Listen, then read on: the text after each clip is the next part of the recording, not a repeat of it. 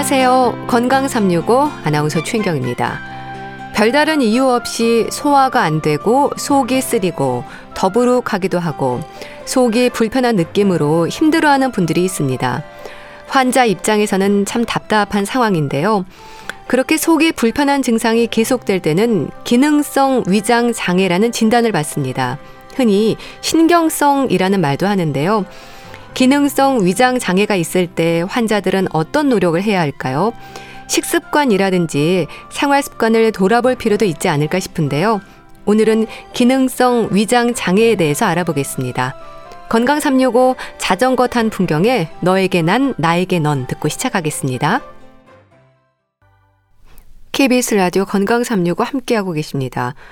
소화가 잘 안 되고 속이 쓰리고 더부룩하고 부글거리는 듯한 느낌이기도 하고 뭔가 속은 늘 불편한데 검사상 이상은 없고 기능성 위장 장애, 기능성 소화 불량, 기능성 소화 장애 모두 같은 의미로 진단이 되는 소화와 관련된 불편감입니다. 증상을 느끼는 환자 입장에서는 먹는 일에 소극적일 수밖에 없을 텐데요. 기능성 위장 장애는 원인이 없는 걸까요? 경희대 한의대 황덕상 교수와 함께 합니다. 교수님 안녕하세요. 네, 안녕하세요. 네, 교수님. 기능성이라는 단어가 앞에 붙는 소화 장애가 있습니다. 기능성 위장 장애, 기능성 소화 불량, 기능성 소화 장애. 모두 같은 의미인 거죠? 네, 세 가지 모두 비슷한 의미이긴 한데요. 조금 더 이제 설명을 드리자면 기능성이라고 하는 것은 이제 구조적이거나 어떤 뭐 검사상 생화학적인 것에서 이상이 없어서 뭐 양의학적으로 이제 검사를 하면 뭐 내시경이나 뭐 영상의학이나 뭐 혈액 검사를 이렇게 했을 때 거기서 이제 특별히 이상 소견이 없다는 거죠. 결국은 이제 뭐 염증이나 궤양이나 또는 뭐 암이나 다른 이런 소화장애를 유발할 수 있는 전신 질환이 없는 건데 네. 위장 장애를 생각한다면 위장관은 이제 상부 위장관이라 그래서 위나 이제 소화기 식도 이런 쪽도 볼 수도 있고 하부 위장관은 이제 뭐 장이나 이런 쪽도 생각할 수 있어서 기능성 하부 위장관 증상은 우리 뭐 과민성 대장 증후군처럼 특별한 또 그것도 원인은 없는데 구조적으로 원인 없는데 뭐 배변 습관이 변하고 뭐 설사했다가 또 뭐 배 아팠다가 변비 있었다가 이런 게 왔다 갔다 하는 경우들이 또 하부 기능성 위장 장애라고 볼 수도 있고 네. 또 이제 기능성 소화 장애, 소화 불량 이것은 상부 위장관 증상이 돼서 말 그대로 이제 상복부 쪽에 뭐 배가 아프다든지 뭐 불편감이 있다든지 뭐 꽉 찼다든지 이런 것들이 나타나는 것을 기능성 위장 장애, 기능성 소화 불량 이런 것으로 이제 표현을 하기도 합니다. 네. 원인이 없는 건가요? 특별한 이유 없이 증상이 지속이 될 때 기능성 위장 장애로 진단이 된다고 들었습니다. 그렇죠. 이제 어 기능성이라고 하는 말이 붙기 때문에 이것은 어떤 이제 구조적인 원인, 생화학적인 원인이 없다는 거죠. 그러니까 어 병원에 가서 진단을 받아도 정확하게 이 기능성 위장 장애라고 할 때는 어떤 그것과 관련되는 검사상에서 어떤 딱 눈에 보이는 것이 없는 거죠. 네. 그러니까 그 검사를 하는 것은 다른 어떤 질환이 있거나 다른 위장 장애가 있거나 하는 것을 감별 진단하기 위한 거지 그 결과만으로 이게 위장 그 기능성 위장 장애라고 딱 알 수는 없는 거고 결국 그렇다는 것은 이제 기능적으로 어떤 뭐 다른 이상은 없어도 뭐 위산이 좀 상대적으로 과다 분비된다든지 또는 뭐 이제 위에 어떤 소장이나 십이장 소장 위 이런 것들의 소화기관들의 운동 증상들이 좀 이상이 있다든지 네. 또는 이제 알게 모르게 다른 염증이나 또는 정신 심리학적인 스트레스나 이런 심리적인 거나 또는 알게 모르게 이제 그런 환경적인 요인들이나 이런 것에 다 관련이 되는데 그런 것을 이제 딱 검사를 통해서 딱 알 수는 없잖아요. 그래서 이제 그런 때 기능성 위장 장애가 나타나서 이런 것은 어떻게 보면 이제 특별히 원인이 없다고 얘기할 수 있지만 네. 기능성 위장 장애를 어 악화시키거나 유발하는 것은 굉장히 또 복잡하게 우리가 알지 못하는 그런 원인에 의해서도 올 수가 있는 거고 그런 차원에서 이제 한의학에서는 기능적인 부분들을 보기 때문에 그것에 맞춰서 뭐 식적이다, 뭐 담음이다, 또는 뭐 비허, 허증이라는 개념으로 해서 또 진단을 하고 변증을 하고 치료를 하고 있습니다. 예. 근데 소화장애는 일시적으로도 느낄 수 있는 부분이고 흔히 있는 일이기도 한데요. 체한 것과는 다르게 이해를 해야 하는 거죠. 진단 기준에서 증상의 지속성이 중요한가요? 그렇죠. 우리가 그냥 뭐 저 일상생활 하다 보면 뭐 체했다, 뭐 아니면 뭐 어 배가 아프다, 뭐 잘못 먹어서 뭐 설사를 한다, 뭐 복통이 있다 이런 것들이 있는데 이런 것은 이제 일시적으로 나타나는 건데요.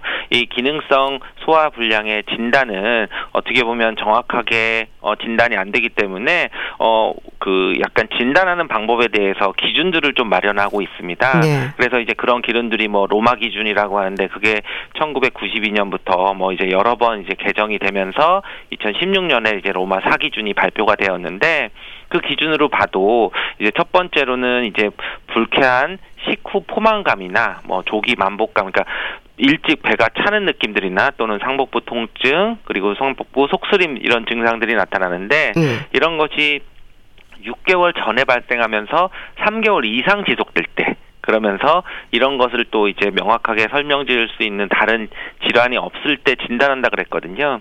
결국은 이게 하루 뭐단 뭐 하루 몇 이틀 뭐 이렇게 배가 아프거나 이런 증상이 나타나는 게 아니라 3개월 이상 계속 지속이 되면서 어떤 특정한 원인이 없을 때 기능성 소화 장애로 진단하기 때문에 그 지속되는 기간들이 3개월 이상 증상이 나타나야 됩니다. 네. 그럼 구체적으로 주로 어떤 표현으로 불편감이 얘기가 될까요?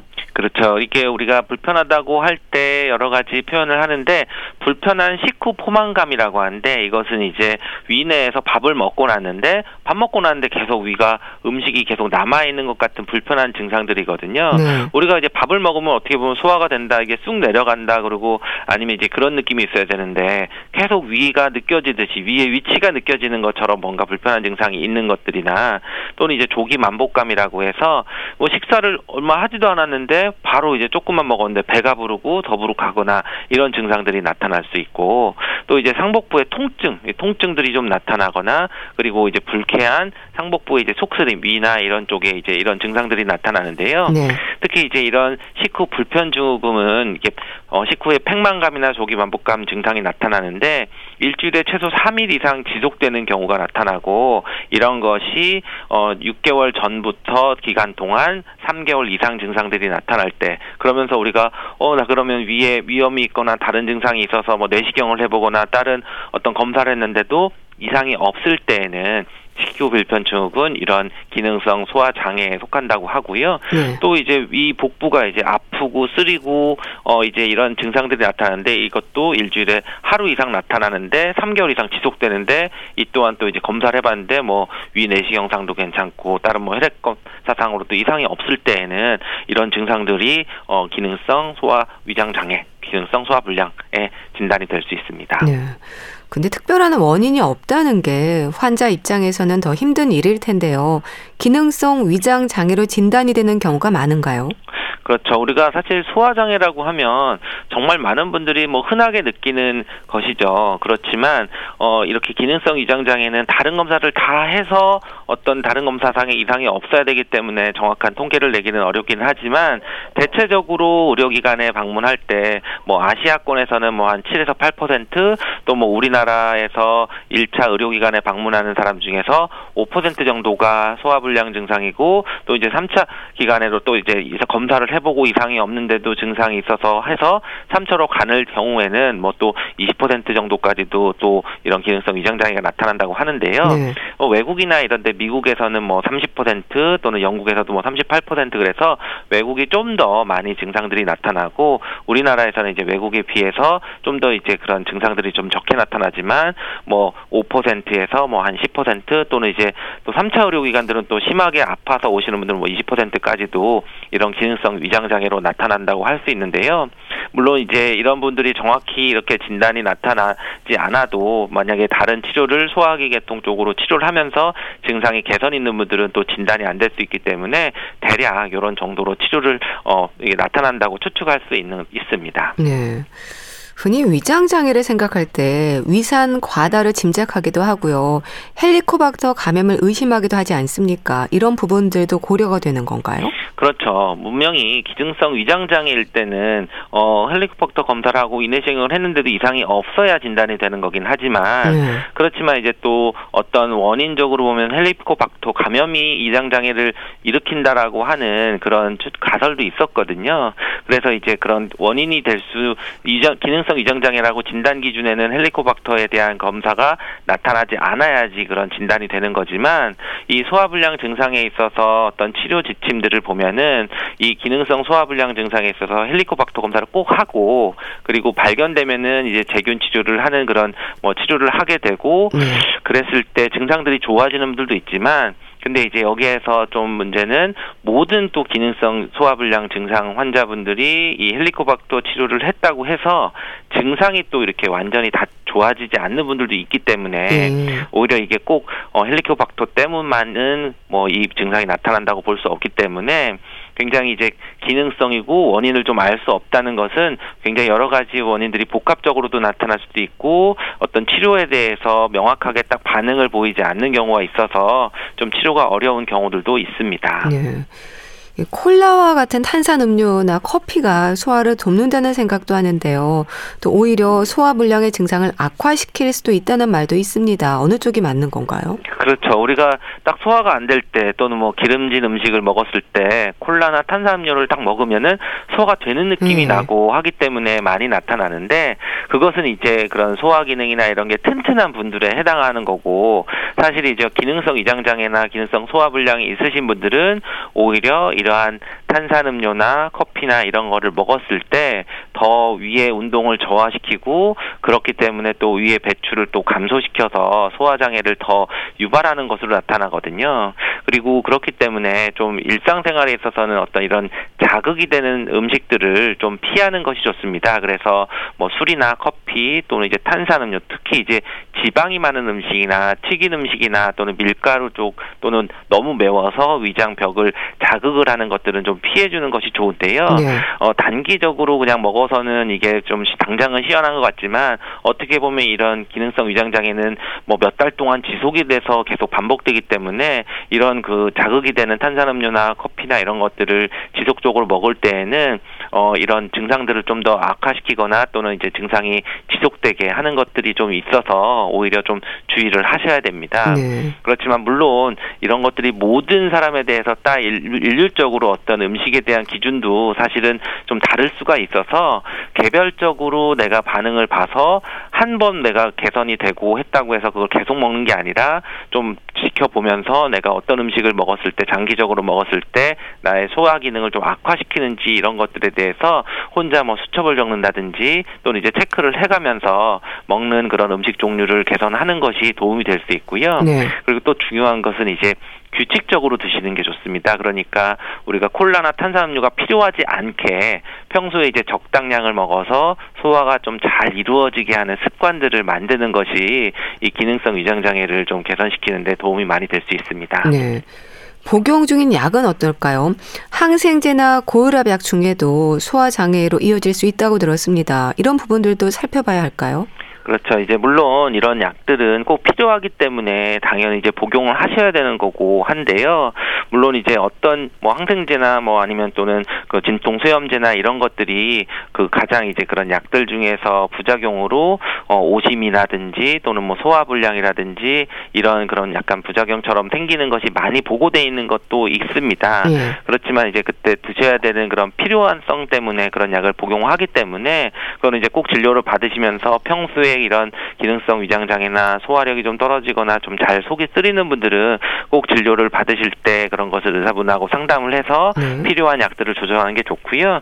또 이제 고혈압 약 중에서도 또 고혈압 약의 종류가 굉장히 좀 여러 가지들이 있는데 그 중에서 이제 뭐 안지오텐신 2 수용체 차단제 같은 그런 약들이 오히려 이제 복용하면은 소화불량이나 설사복통에 대한 부작용이 또 보고되는 경우들이 있는데 네. 그런 것도 또한 마찬가지로 이것 때문에 무조건 뭐 고혈압 약을 먹지 말아야 된다 이런 게 아니라 만약에 진료를 받으시고 하실 때 본인이 소화력이나 어떤 소화 기능이 좀 문제가 있을 때는 꼭 상담을 받고 자세하게 약을 좀 조절을 받으시면서 드셔야 되는 부분이 있어서 이게 막연히 어 소화 장애를 유발했으니까 이 약들을 더 끊거나 이렇게 해야 된다고 생각하시면 절대 안 되고 네. 오히려 이제 그것에 맞춰서 또 추가 약을 받거나 추가 치료를 받으시면서 꼭 복용을 잘 하시는 것이 좋습니다. 네. 그런데 교수님, 기능성이라는 단어 때문인지 신경성이라고 표현되기도 하고요. 예민해서 그렇다는 말도 합니다.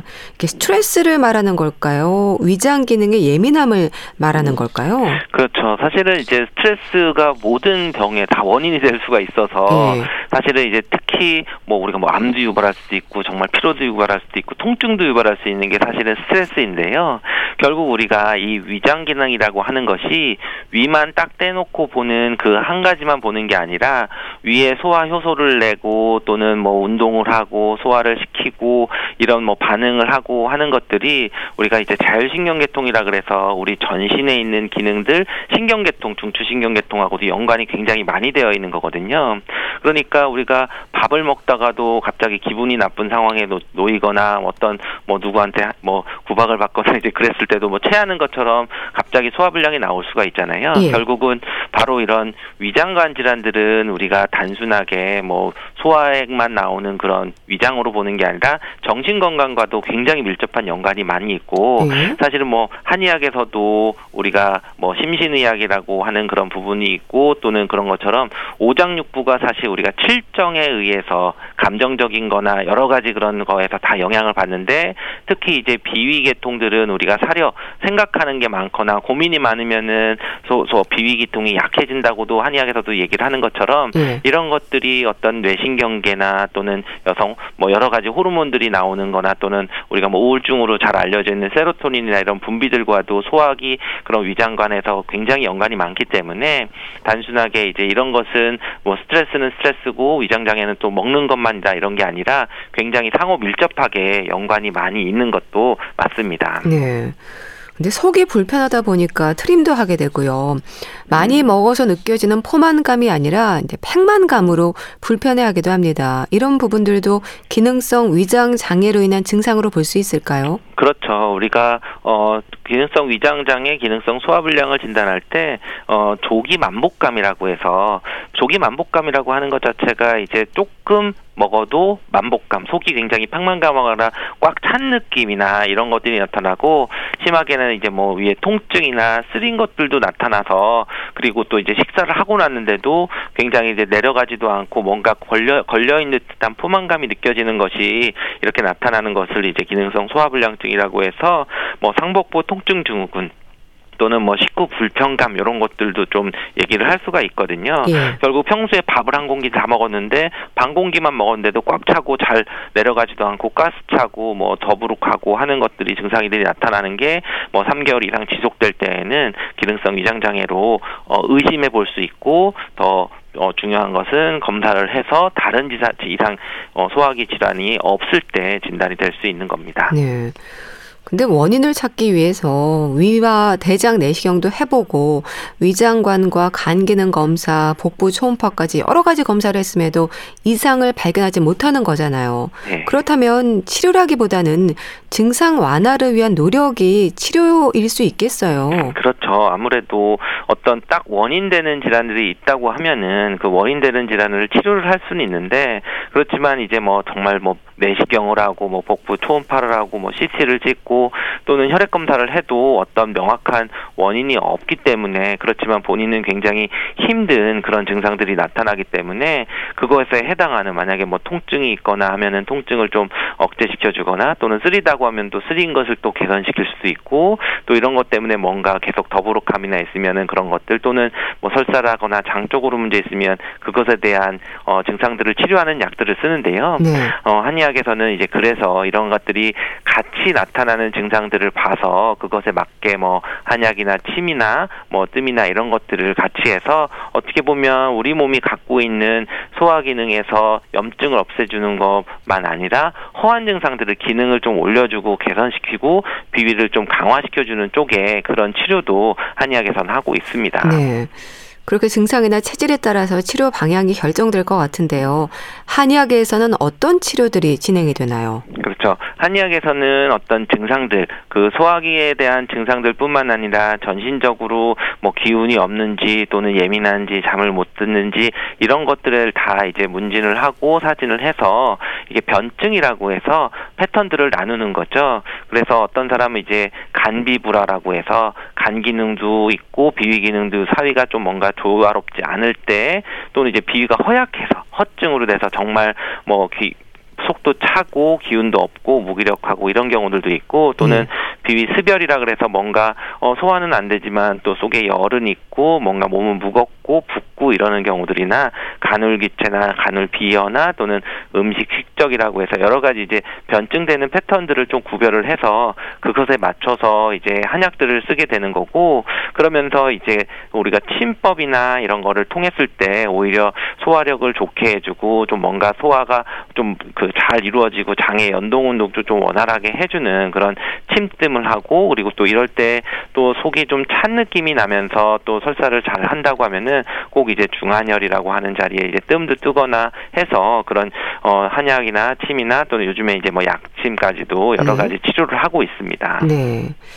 기능성 소화장애로 고생하는 분들에게 처방되는 한약도 있지 않나요? 그렇죠. 우리가 기본적으로 한약을 쓸 때 뭐 여러 가지 그런 변증을 통해서 한약을 쓰게 되는데 어 대표적으로 많이 쓰는 약들 중에서 이제 바나사심탕이라고 하는 약이 음. 있고 음. 뭐 향사평이산도 있고 향사육군자탕이라고 하는 것들이 많이 쓰이는데요. 재밌는 게 이제 바나사심탕이라고 할 때 사심이라고 하는 게 마음 심자를 쓰고 이제 사할 사자를 써서 마음을 좀 풀어주는 쪽에 처방을 쓰는 거거든요. 음. 결국 이제 소화가 잘 되는 쪽도 있지만 마음을 좀 풀어주는 그런 기능들을 하고 열을 꺼주는 쪽으로 갔을 때 이런 기능성 소화장애가 좋아지니까 우리가 비위에 그런 스트레스나 이런 심신적인 그런 같이 나타나는 것들을 좀 풀어줄 수도 있는 거고 뭐 향사 육군자탕이나 이런 거에서는 우리가 담음이라 그래서 뭔가 순환되지 않는 노폐물들을 좀 잘 제거시킬 수 있는 그런 약들을 쓰는 그런 처방이 있고 또 이제 허증을 보호해주는 오히려 보중이기탕이나 뭐 향사향이탕이라 해서 비위 자체가 기능이 굉장히 많이 떨어져 있는 특별한 병은 없지만 떨어져 있는 사람들은 그 기운을 올려주는 쪽으로 약을 써도 네. 오히려 기능성 소화장애가 좋아질 수가 있어서 어떤 이런 기능적으로 어, 과잉돼 있는 분들 또는 저하돼 있는 것들을 또 맞춰서 그 진료 진단을 받고 거기에 적절한 처방을 쓰고 있습니다. 네. 또 식사 속도라든지 양도 그렇고요. 생활 습관도 중요하겠죠. 그렇죠. 기본적으로 이제 어떤 그 이런 정확한 원인을 모르기 때문에 사실 예방과 관리 또는 어떻게 보면 어 치료를 하는 데 있어서 약물에만 의존하는 게 아니라 뭐 우리가 뭐 식약 동원 뭐 이런 것처럼 음식과 약은 그 근본이 같다 이렇게 얘기하는 것처럼 이렇게 약도 소화를 잘 못 시키고 약도 체하는 분들도 있는 것처럼 정말 약 먹었는데 더 쓰릴 수도 있는 분들이거든요. 음. 그렇기 때문에 평소에 이제 먹는 것들에 대한 음식들을 잘 조절을 하고 적절히 내가 소화를 시키고 그 흡수를 잘 할 수 있는 이런 음식을 좀 찾으면서 조절하는 게 좋은데요. 이럴 때에는 사실은 이제 환자의 경험이 좀 중요합니다. 네. 그러니까 이제 남들이 어떤 음식이 뭐 좋았다고 해서 그 음식을 내가 먹어서 내가 소화 흡수를 잘 되는 게 아니라 사실 내가 그 음식을 잘 소화시킬 수 있는 그런 상태인지를 잘 확인을 하시면서 좀 그런 쪽으로 어 먹는 게 좋고요. 그리고 또 이제 이런 기능성 소화장애 있는 분들이 체력이 떨어지고 할 때 잠을 잘 못 자거나 수면 장애 때문에 오시는 분들도 같이 동반되는 경우가 있어서 예. 이제 수면 장애에 대한 치료들을 좀 개선을 하고 좀 체력이 올라왔을 때 이런 기능성 소화가 좀 잘 되는 그런 분들도 있거든요. 그래서 어떻게 보면 단순하게 이제 위, 위장만 보는 게 아니라 내가 잠자는 것들도 좀 잘 개선을 하고 또 잠을 잘 자기 위해서는 또 평소에 이제 뭐 스트레스나 이런 관리도 좀 잘 하고 음식들에 대해서도 나한테 좀 잘 맞거나 부담이 없는 또는 증상이 악화되지 않는 그런 음식들을 선택을 해서 좀 꾸준하게 좀 관리를 하시는 게 중요합니다. 네. 위장 운동을 활발하게 하는 운동도 도움이 되겠죠.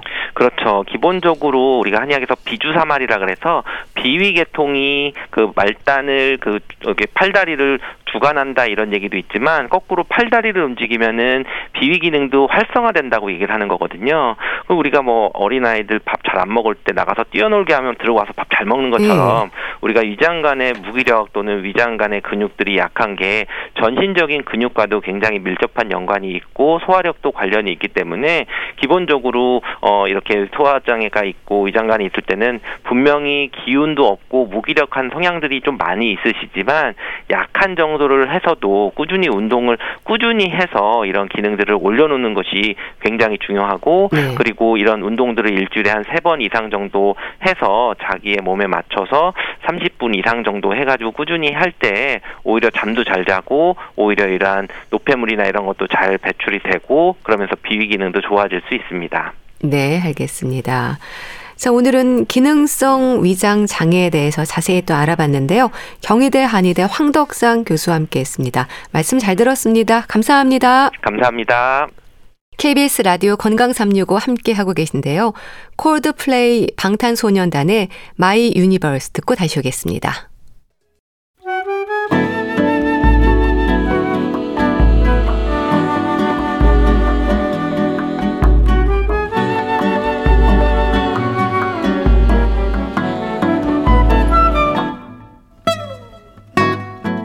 건강한 하루의 시작. KBS 라디오 건강 365. 최윤경 아나운서의 진행입니다.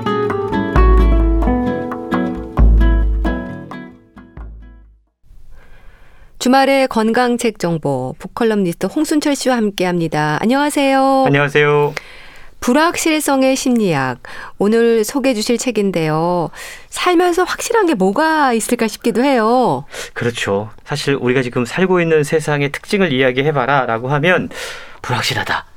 이렇게 이야기할 수 있을 것 같습니다. 네. 당장 내일 무슨 일이 생길지 모른다라는 불안감, 또 우리를 괴롭히고 있고요.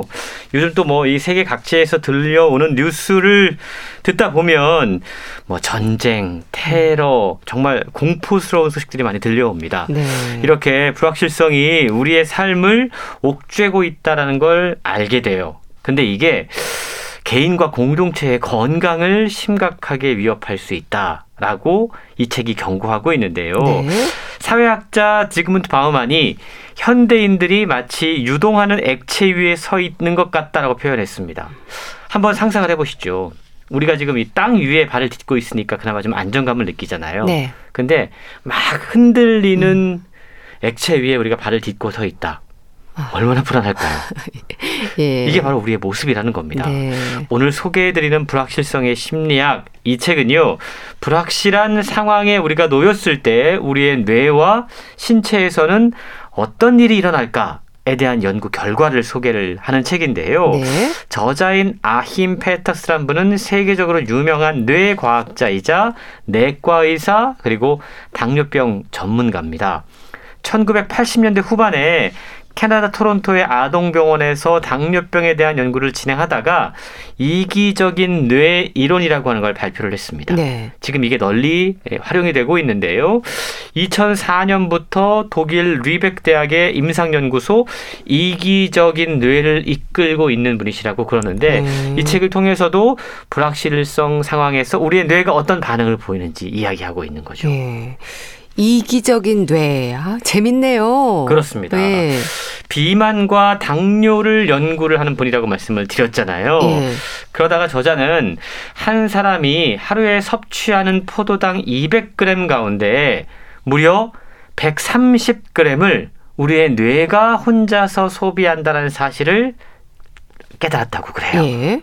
비만, 제2형 당뇨병, 거식증, 폭식증, 사실 이른바 우리가 문명병이라고 부르고 있는 건 우리가 무절제하기 때문에 생기는 것이 아니라 우리 안에 신호등의 시스템의 변화에서 비롯된 것이다. 네. 이렇게 이야기를 하고 있는데요. 인간의 에너지 대사에서 뇌가 최고 소비자이면서 통제자로서 어떤 역할을 하고 있는지 음. 이걸 이해해야지만 비만과 당뇨의 원인을 제대로 이해를 하고 그거에 대한 적절한 치료법을 찾을 수 있다라고 이야기를 하는 겁니다. 네. 이번 책을 통해서도 우리 뇌가 스트레스를 받으면 어떻게 되는지 그리고 이 스트레스를 어떻게 처리하는가에 따라서 우리의 몸과 마음의 건강 상태가 달라질 수 있다. 이런 이야기를 하고 있는 거죠. 네. 사실 살수록 자신할 수 있는 게 많지 않잖아요. 사회적으로도 그렇고 우리 인생도 그렇고요. 그런 의미에서 불확실성의 심리학이라는 책 제목에서부터 우선 관심이 좀 갑니다. 그렇습니다. 저자는요, 각 시대별로 그 시대를 대변하는 어떤 감정의 단어들이 있었다라고 이야기해요. 네. 예를 들자면 사랑, 기쁨, 분노, 공포, 시기심 이런 것들이 그러한 감정이라고 이야기할 수 있는 거죠. 네. 그리고 그런 감정이 있을 때는 분명히 그 시대만의 어떠한 특별한 도전이나 압력이 있었기 때문에 이런 감정이 생겨났다는 겁니다. 그런 면에서 볼 때 저자는 지금 우리가 살고 있는 이 시대에 가장 주목할 만한 감정이 바로 불확실성과 음. 그로 인한 공포감이다라고 이야기를 하고 있어요. 네. 이 불확실성이 남녀노소 모두에게 해당한다. 사실 그렇습니다. 불확실성으로부터 자유로운 사람이 아무도 없어요. 그렇죠. 요즘 아동들도 너무너무 불안해가지고 여러 가지 증상들을 보이고 있다고 그러죠. 그리고 의학적으로도 이 감정의 심리적 상태에 대해서 더 많은 주의를 기울여야 된다라고 최근 이야기를 하고 있는 거죠. 네. 우리 사회에서 불확실성이 점점 더 늘어나고 있고 지속되면 견디기 어려울 뿐더러 스트레스 연구가들이 설명하는 일종의 유독한 스트레스로 이어지기 때문에 이게 상당히 위험할 수 있다라는 겁니다. 우리는 불확실성이 그냥 당연하다고 생각하고 대수롭지 않게 여기고 있거든요. 근데 이 불확실성이 실제로 심각한 질병들을 유발할 수 있다는 것이 책을 통해 확인이 되고 있는 겁니다. 네. 이 불확실성이 우리의 무엇을 바꾸고 왜 우리를 병들게 할 수 있는지 의학적이고 심리학적이고 사회학적인 맥락을 곁들여 설명을 하고 있는데요. 아울러 우리의 삶 전반에서 불확실성을 줄일 수 있는 다양한 방법들도 책을 통해 이야기하고 있습니다. 네. 그러니까 불확실성의 심리학이라는 제목처럼 그러니까 심리적으로도 우리 건강에 영향을 미치는 여러 이유들이 있다는 거죠. 그렇습니다. 일단 음, 좀 쉽게 설명을 하자면 네. 불확실성이 건강에 악영향을 미치는 이유는 이게 스트레스로 이어지기 아, 때문이에요. 네. 우리가 한번 생각을 해보죠. 일상생활 가운데 가장 스트레스를 많이 받는 순간이 언제일까요? 음. 이게 불확실할 때거든요. 네. 뭐든 결정되지 않았을 때 관계에 있어서도 직업에 있어서도 돈 문제라든가 건강이라든가 사실 뭔가 불확실할 때 우리는 스트레스를 받게 됩니다. 불안해지죠. 그렇죠. 네. 이기적이고 편안한 것을 선호하는 우리의 뇌는 불확실한 상황에 대해서 극도로 민감한 반응을 보인다고 그럽니다. 스트레스는 우리의 생명과 관련해서 중요한 무엇인 것이 부족하거나 아니면 생존이 위협받을 때 나타나는 거거든요. 네. 근데 우리가 여기서 반드시 기억해야 될 점이 하나가 있습니다. 우리가 보통 스트레스 그러면 무조건 나쁜 것이고 없애야 되는 것이고 이런 생각을 할 수 있어요. 네. 그런데 최근이요. 스트레스는 나쁜 것이 아니다. 아. 나쁜 것은 불확실성이다. 아. 라고 강조하고 있습니다. 네. 이 스트레스라고 하는 개념이 지금으로부터 약 80년 전에 등장을 했는데 지금까지 주로 부정적인 뉘앙스로 사용이 됐습니다. 그런데 책은 사실 스트레스는 좋은 것이다라고 이야기해요. 예. 어떤 의미에서 이게 가능하냐면 스트레스라고 하는 건 내가 지금 문제를 인식했고 내가 지금 그것과 대응해 싸우고 있고 예. 행동하고 있고 해결하려고 노력하고 있고 이길 수 있다라는 것을 의미한다라는 겁니다. 네. 마치 면역 반응 비슷한 것이라고 생각하면 된다라는 거죠. 따라서 우리가 적으로 삼아야 될 건 스트레스가 아니라 불확실성이다. 라는 생각을 해야 된다라는 겁니다. 예. 마치 우리가 병에 걸렸을 때 싸워야 되는 적은 염증이 아니라 박테리아인 것처럼 우리는 근데 염증을 없애려고 네, 하잖아요. 아, 그렇죠. 이러한 생각의 음. 전환이 필요하다라고 책은 이야기하고 네. 있습니다. 아, 그러니까 스트레스를 바라보는 관점을 좀 바꿔야 한다. 이게 생각해 볼 필요가 있는 부분이네요. 그렇습니다. 우리가 어떤 이유로든 스트레스를 받으면 일단 좀 기분 나쁜 감정이 일어납니다. 예. 그리고 우리의 뇌가 최고의 전략을 찾기 위해서 뭔가 막 학습하는 모드로 바뀌게 돼요. 우리 뇌는 평소에 절약 모드와 학습 모드가 있는데 절약 모드는 그냥 습관화된 겁니다. 그냥 뇌가 알아서 자동 반응을 보이는 거예요. 근데 학습 모드는 뭔가 문제가 있기 때문에 뭔가를 새롭게 찾으려고 하는 그런 모드를 이야기합니다. 네. 학습 모드로 바뀌게 되면 평소에는 하지 않았을 창의성을 발휘하기도 해요. 아. 그런데 출구가 없는 스트레스 이게 유독하다라는 겁니다. 그리고 그 결과 우울증, 심근경색 같은 최악의 상태를 만들기 때문에 주의해야 된다라고 이야기를 하고 있는데 네. 사람에 따라서 스트레스에 반응하는 게 좀 다르죠. 반복되는 스트레스 상황에서 어떤 사람은 약간 습관화가 돼 있어서 코르티솔 수치가 어, 별로 그렇게 높아지지 않습니다. 네. 그러니까 똑같은 스트레스를 받아도 그 사람은 어느 정도 이제 습관화가 돼 있어요. 어떻게 대응할지를 좀 압니다. 그런데 어떤 사람은 동일한 강도의 스트레스를 받는데 습관화를 하지 못했기 때문에 더 심하게 스트레스를 받는 사람이 아, 있다라는 겁니다. 그렇네요. 이런 사람들 우리 주변에 있죠. 네. 지나치게 목표 지향적이고 잠을 잘 이루지 못하고 생각이 뱅뱅 돌고 고민에 고민을 하고 걱정하는 행동을 반복합니다. 네. 완벽주의적인 성향을 갖고 있는 사람들, 번아웃 신드롬을 겪는 사람들이 대표적이다라고 이야기를 하고 있는데 문제는 이런 사람들이 동맥경화라든가 심혈관 질환 때문에 사망할 확률이 높아질 수 있다라는 겁니다. 네. 그러면 습관화가 무조건 좋은 것인가? 스트레스를 그러면 덜 받는 것이 좋은 것인가? 책은 꼭 그런 것은 아니다라고 이야기합니다. 이 습관화에 능숙해진 사람들도 단점이 있어요. 뇌가 에너지를 쓰지 않는다라는 겁니다. 아... 앞서 제가 말씀을 드린 것처럼 예. 어, 우리가 하루에 한 200g의 포도당을 소비하는데 그 중에 우리의 뇌가 약 130g을 소비한다라고 예. 말씀을 드렸습니다. 예. 그리고 나머지를 우리 신체가 쓰는 거예요. 즉, 우리 신체와 뇌는 에너지를 두고 경쟁하는 관계라고 이해할 수 있는 거죠. 200g의 포도당을 머리에서 많이 쓰면 몸으로 가는 게 적어지는 거고요. 아. 머리가 적게 쓰면 몸으로 가는 게 많아지는 겁니다. 그렇겠네요. 그래서 스트레스 상황일 때 뇌의 에너지 요구량이 급격하게 증가해서요. 뇌가 에너지의 4분의 3을 쓴다고 그래요. 아. 그러면 신체에 4분의 1이 갑니다. 예. 반대의 경우는 뇌가 별로 에너지를 쓰지 않아요. 포도당을 아주 적게 씁니다. 그러면 나머지가 다 우리 신체로 가는 겁니다. 예. 결국 그건 살로 이어지게 된다는 거죠. 예. 실제 우리 주변에 보면 예민한 사람이 좀처럼 살이 찌지 않는 이유가 여기에 있다라고 저자는 설명하고 있습니다. 예.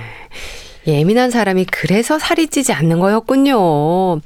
자, 그렇다면 긍정적인 스트레스에 대해 좀 더 궁금한데요. 네. 저자는 스트레스에 대해 설명을 하면서 우리가 보통 나쁘다, 아, 해롭다라고 생각했던 스트레스, 그거에 대한 약간의 관점의 전환을 어, 가져오는 설명들을 하고 있는데요. 네. 좋은 스트레스의 세 가지 조건이 있다라고 이야기해요. 어떤 도전이나 갈등이 우리에게 유익하기 위한 조건입니다. 네. 첫째가요. 세상이 믿을만하고 불확실성이 적어야 돼요. 네. 이때 받는 스트레스는 긍정적인 스트레스입니다. 갈등이 있지만 이걸 해결할 수 있고 나에게 주어진 과제들도 나의 능력으로 처리할 수 있다라는 믿음이 있을 때 이 우리가 받는 스트레스는 우리를 더욱더 건강하게 만들고 창의적인 사람으로 이끈다고 그래요. 예. 좋은 스트레스의 두 번째 조건은요. 믿을 만한 사람들이 내 주변에 얼마나 있는가입니다. 가족, 친구, 동료로 이루어진 사회망을 잘 구축하고 있는가?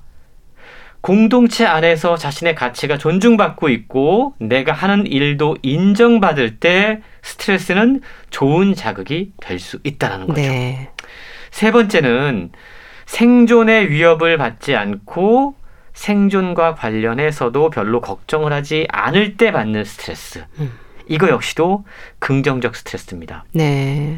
경제적인 수단을 충분히 갖고 있고 어느 정도 걱정 없이 사는 환경에 있을 때 우리가 받는 스트레스는 건강에 유익할 수 있다는 거죠. 참 좋은 얘기들이죠. 네. 근데 보통 우리가 스트레스를 받을 때 이런 환경의 스트레스를 받나요? 네. 그렇지 않습니다. 맞아요. 최근요, 지금 우리가 받는 스트레스가 정말로 해로울 수밖에 없는 이유가 너무나 불확실성이 일상화돼 있고 주변에 믿을 만한 사람도 없고 이런 상황에서 스트레스는 도구로 작용하는 경우가 더 많다라고 지적하고 있는 겁니다. 네. 참 어렵네요. 그러니까 걱정 없이 사는 환경에 있을 때 적절한 스트레스는 건강에 도움이 되지만 불확실한 상황에서는 스트레스가 도구로 작용하는 경우가 더 많다는 건데 아 이걸 구별하는 것도 또 스트레스가 되네요. 그렇죠. 참 모든 일상이 참 스트레스로부터 예, 자유로울 맞아요. 수 없는 그런 상황인 것 아. 같은데요. 앞서 우리가 얘기한 것 중에 어, 똑같은 강도의 스트레스를 받는데 예. 어떤 사람들은 그거를 잘 견뎌내고 음. 회복 탄력성도 뛰어나서 대수롭지 않게 여기는 사람이 있는가 하면 네. 어떤 사람들은 되게 민감하게 반응한다라고 말씀을 드렸습니다. 근데 그게 사실은 개인차가 아닌 것 같아요. 아. 책은 예. 사회 공동체가 어떠한 모습인가를 보면 이 스트레스에 대처하는 모습 역시 차이점을 발견할 수 있다라고 이야기를 하고 있는데 네. 예를 들어서 우리가 소위 말하는 행복 지수가 높은 네. 국가들, 네. 복지가 잘 된 국가들, 음. 뭐 스웨덴, 덴마크, 노르웨이 이런 얘기들 많이 하잖아요. 네.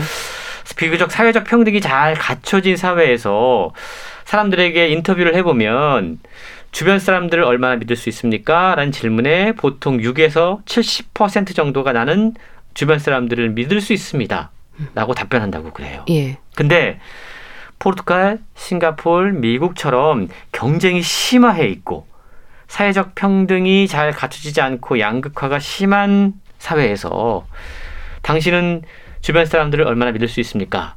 라는 질문을 던지면 10에서 35%만이 믿을 수 있습니다. 네.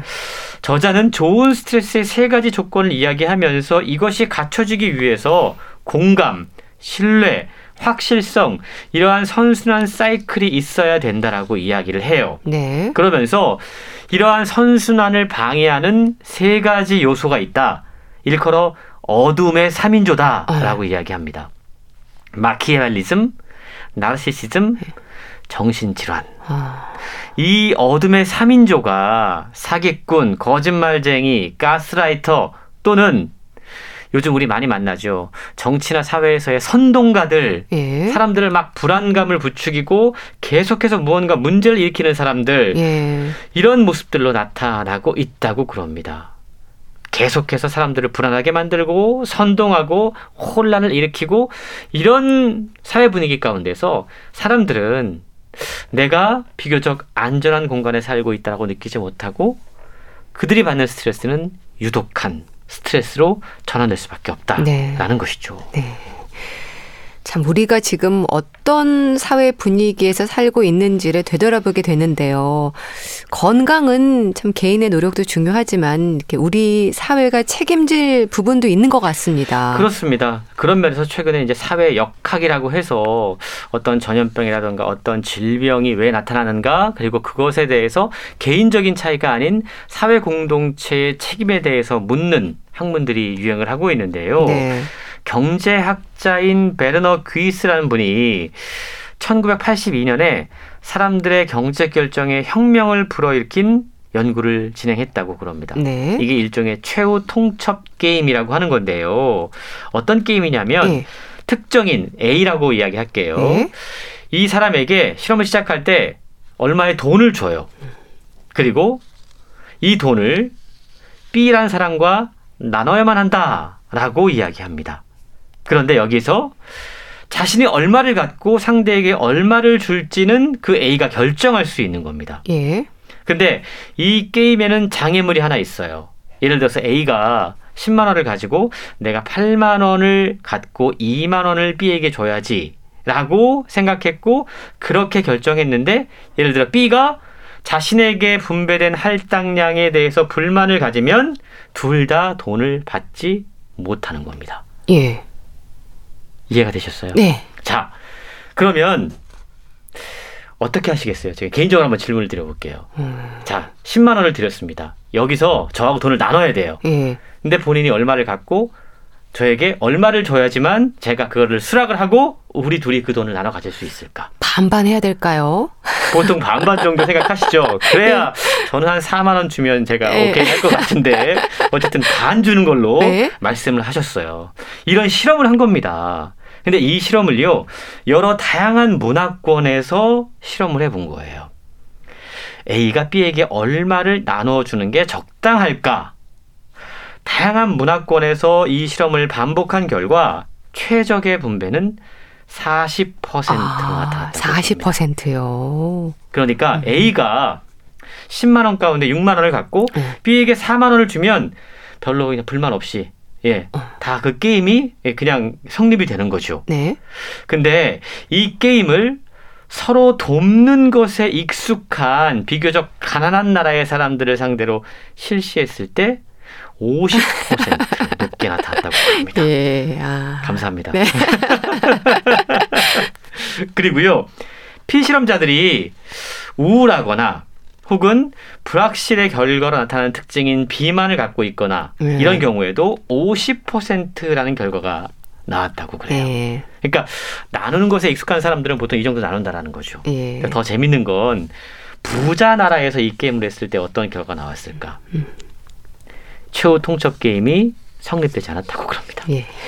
많이 가지려고 하다 보니까 B가 다 거부를 한 거예요. 예. 그러니까 이게 참 우리가 어떤 사회에 살고 있는가가 우리의 갈등, 우리의 스트레스를 대처하는 방법들을 알려준다라는 실험이라고 설명할 수 있는 거죠. 네. 아, 불확실성의 심리학도 소개해 주셨는데요. 아, 참 재미 있었습니다. 네. 북컬럼니스트 홍순철 씨와 함께 했는데요. 감사합니다. 고맙습니다. 헤이지의 저 별 보내드리면서 인사드릴게요. 건강365 아나운서 최인경이었습니다. 고맙습니다.